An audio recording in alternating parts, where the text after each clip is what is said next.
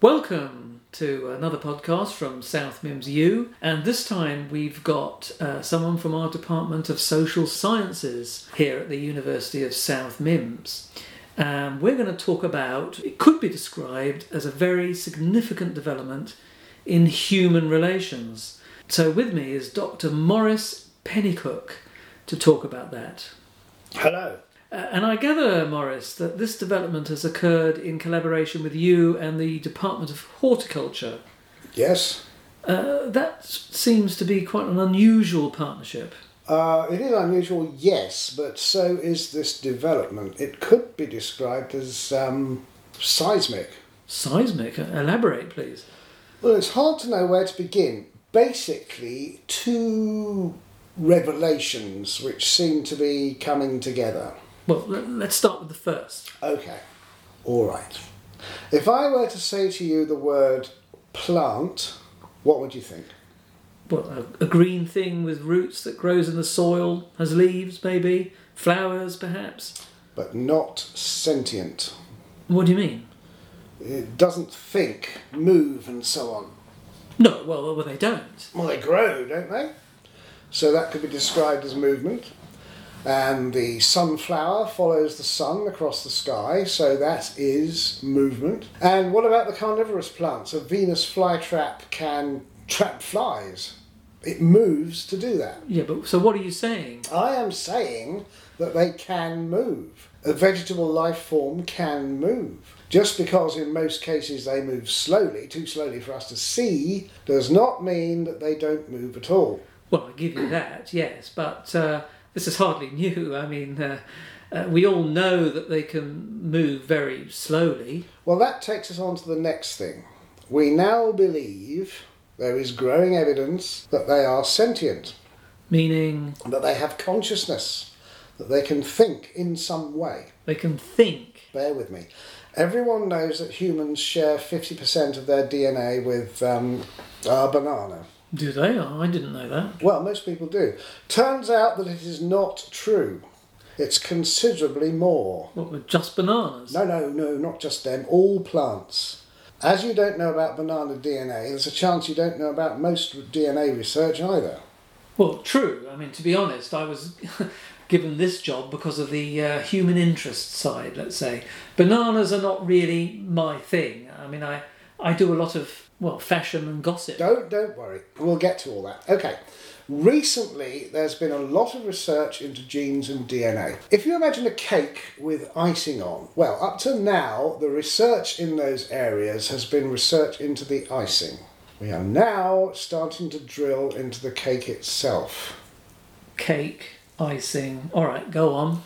And there is some evidence that plants are, how can I put it, self aware. I mean, take the Venus flytrap, an obvious example. If it feels a fly on its trap, the trap closes.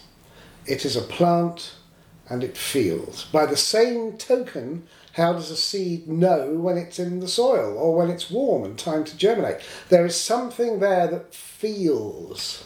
There is some kind of sensitivity. Um, I mean, the way this is uh, going, your argument, I mean, is, is I mean, it's not really going to please vegetarians, No, is it it? won't. It won't. But let's put that to one side, shall we? The real point here is that the difference between plants and other living things is that plants don't have voices. They can't be heard, whereas animals can. If plants make a noise, the whole landscape would change. So actually, Prince Charles is not as mad as, as people say he is for, for I mean for talking to plants. There's evidence that he isn't. It works. I mean, I sometimes talk to mine, but it seems to make no difference. Hmm. What sort are they? Cacti mostly. Well, you need to talk to them in Spanish, or maybe Arabic. You're joking. No, no, no.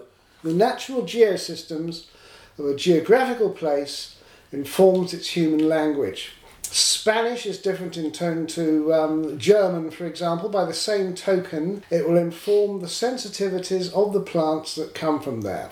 So uh, how clever are? I mean, all right, okay. Some parrots, right, dogs and dolphins. I mean, they're quite clever, but a fly is not clever. I mean, they are all animals, as opposed to vegetable or mineral. Uh, so how how clever are plants? Well, we just don't know. But think for a moment. If you look at somewhere like Chernobyl, the Russian city that was abandoned after the nuclear accident, a few years later, trees were growing up through the roads and the old buildings. Doesn't take them long to get themselves together to do that. How did the seeds and roots get under the concrete to go through it? And they didn't care about the radiation either, did they? How did they do that? I think that's quite clever. Well, if you look at it that way, yeah. In the Amazon jungle, where they do all this clearing for rearing cattle and so on, if they abandon a field, do you know how long it takes the jungle to grow back? Um, no. A week.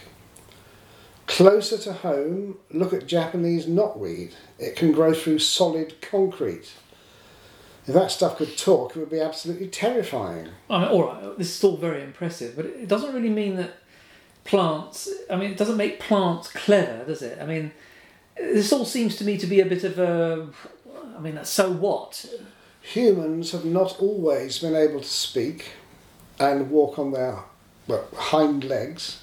Well, we came from monkeys. Even I know. I know that. And where did the monkeys come from? I don't know. Didn't we originate in I don't know prehistoric slime? This is the current orthodoxy. At some point, for reasons yet to be actually pinned down, the prehistoric slime formed itself into what would eventually, over millennia, become a monkey with a brain however rudimentary. We now believe that plants, which evolved in parallel to animals but slower, have started to do the same.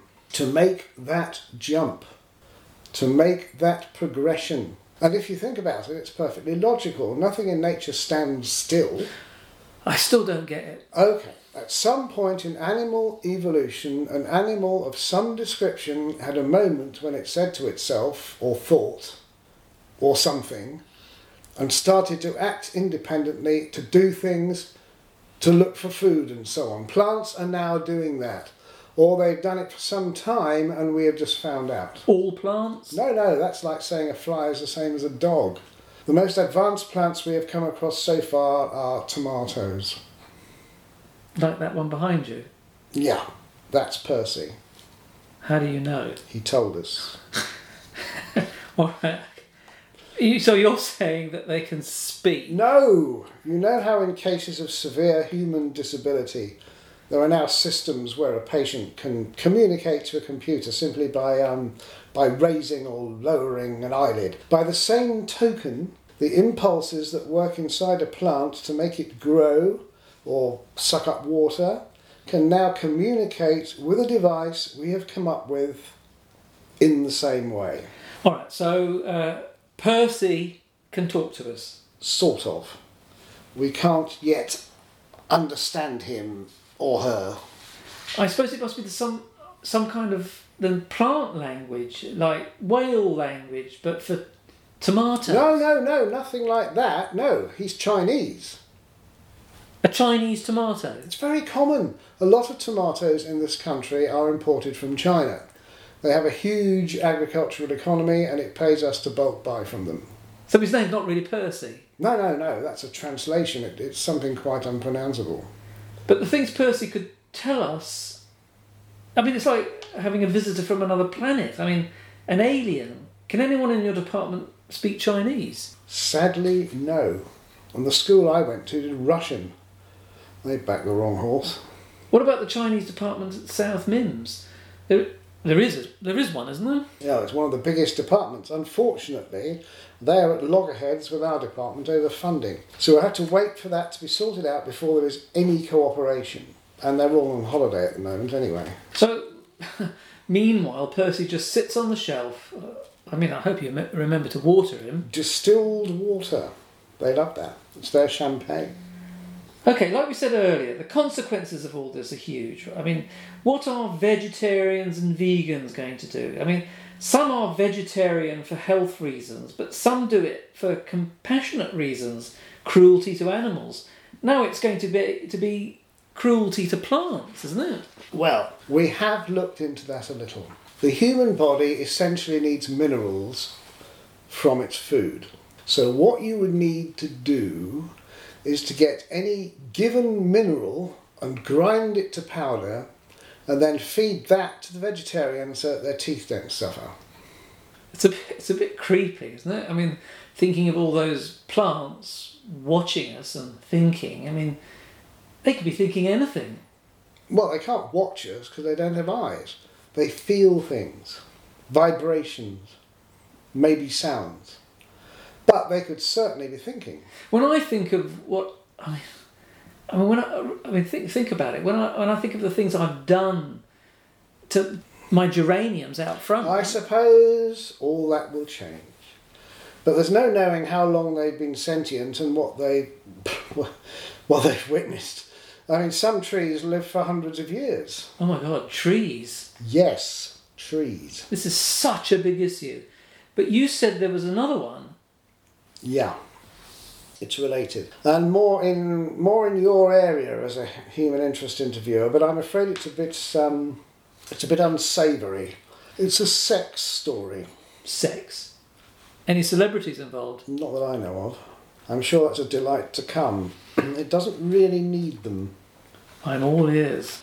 I'm sure you know that some uh, well uh, people or, perverts is probably the right word have sex with animals. I think horses are very popular. I did know that, yes.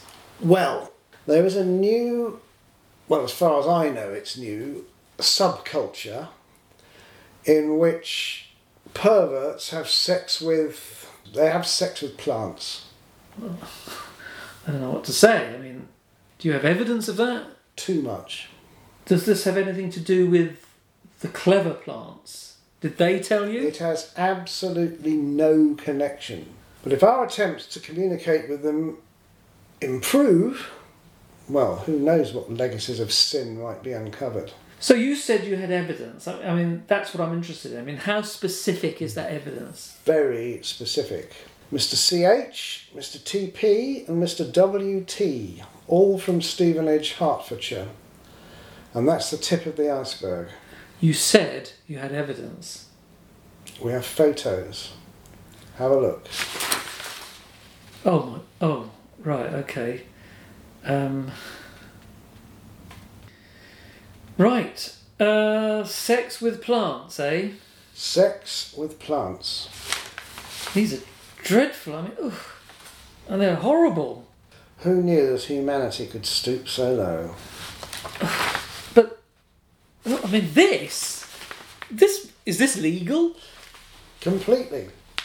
If you wanted to, you could have sex with Percy the tomato right here, right now, and get away with it. I mean, so how big is all this? You, I mean, you said it was a subculture. We're really not sure.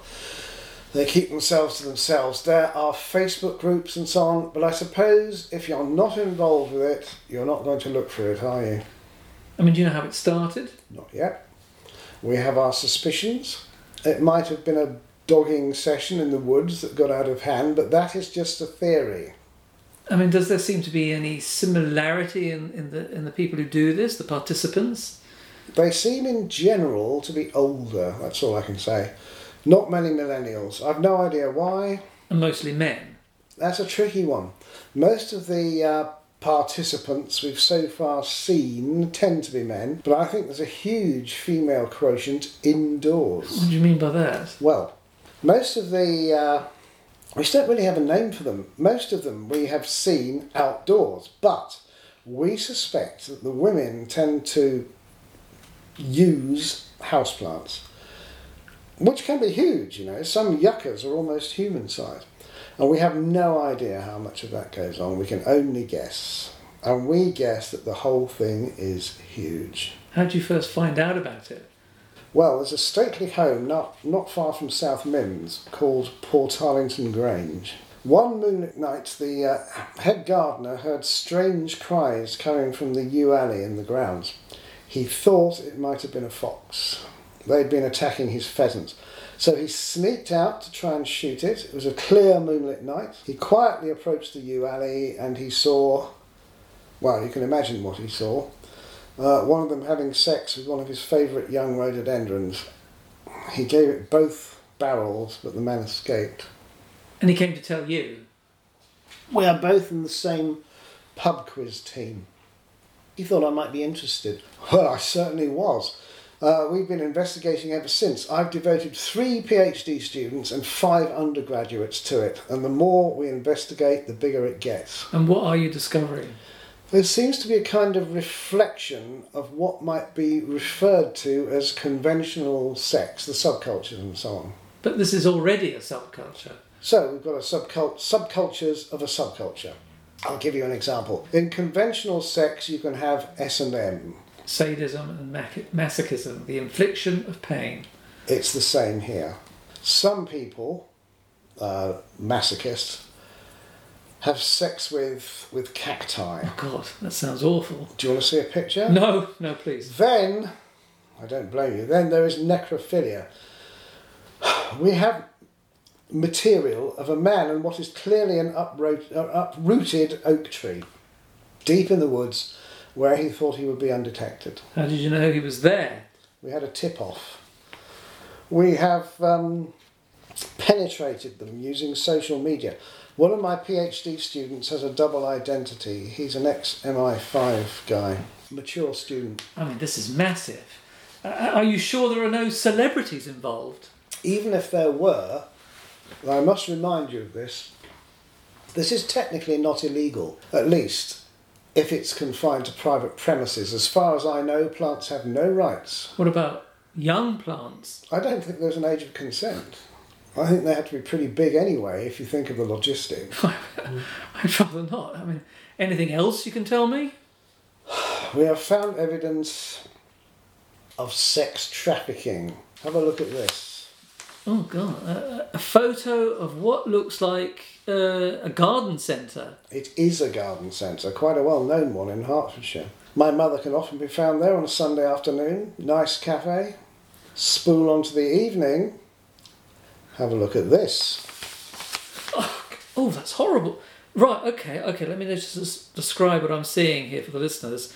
There are cars drawn up outside the uh, garden centre, and inside are what can only be described as hordes of men and plants everywhere. It looks like an orgy. It is an orgy. Those plants don't have a chance. They are shipped in, in bulk from Holland, innocents, not knowing what their fate is going to be, expecting to be homed in nice middle class households. They are cruelly betrayed. I really don't know what to say. I'm afraid it might even be worse. How can it be? Our investigator followed a lead which took him to one of the uh, one of the seedier areas of a large Hertfordshire town. He came to a street in a rundown area near an industrial estate. In the window of one of the houses burned a single green light. A green light. From his vantage point, he saw a car draw up, a man get out, spend half an hour there, and drive off again. Draw your own conclusions. Ah, I suppose it's pretty clear. Individual brothels, plant prostitution, run by ruthless pimps. Some plants are rented out by the hour in red light districts. It seems to be rife in some of the bigger cities, Leeds, Manchester, and so on, except the lights in the windows are green. Green light districts. So there's no confusion. Yes, uh, you could see how confusion might lead to uh, misunderstandings, and, and they and they would not want that. They don't want the police to be involved, do they? I think they would very much want to keep it all undercover.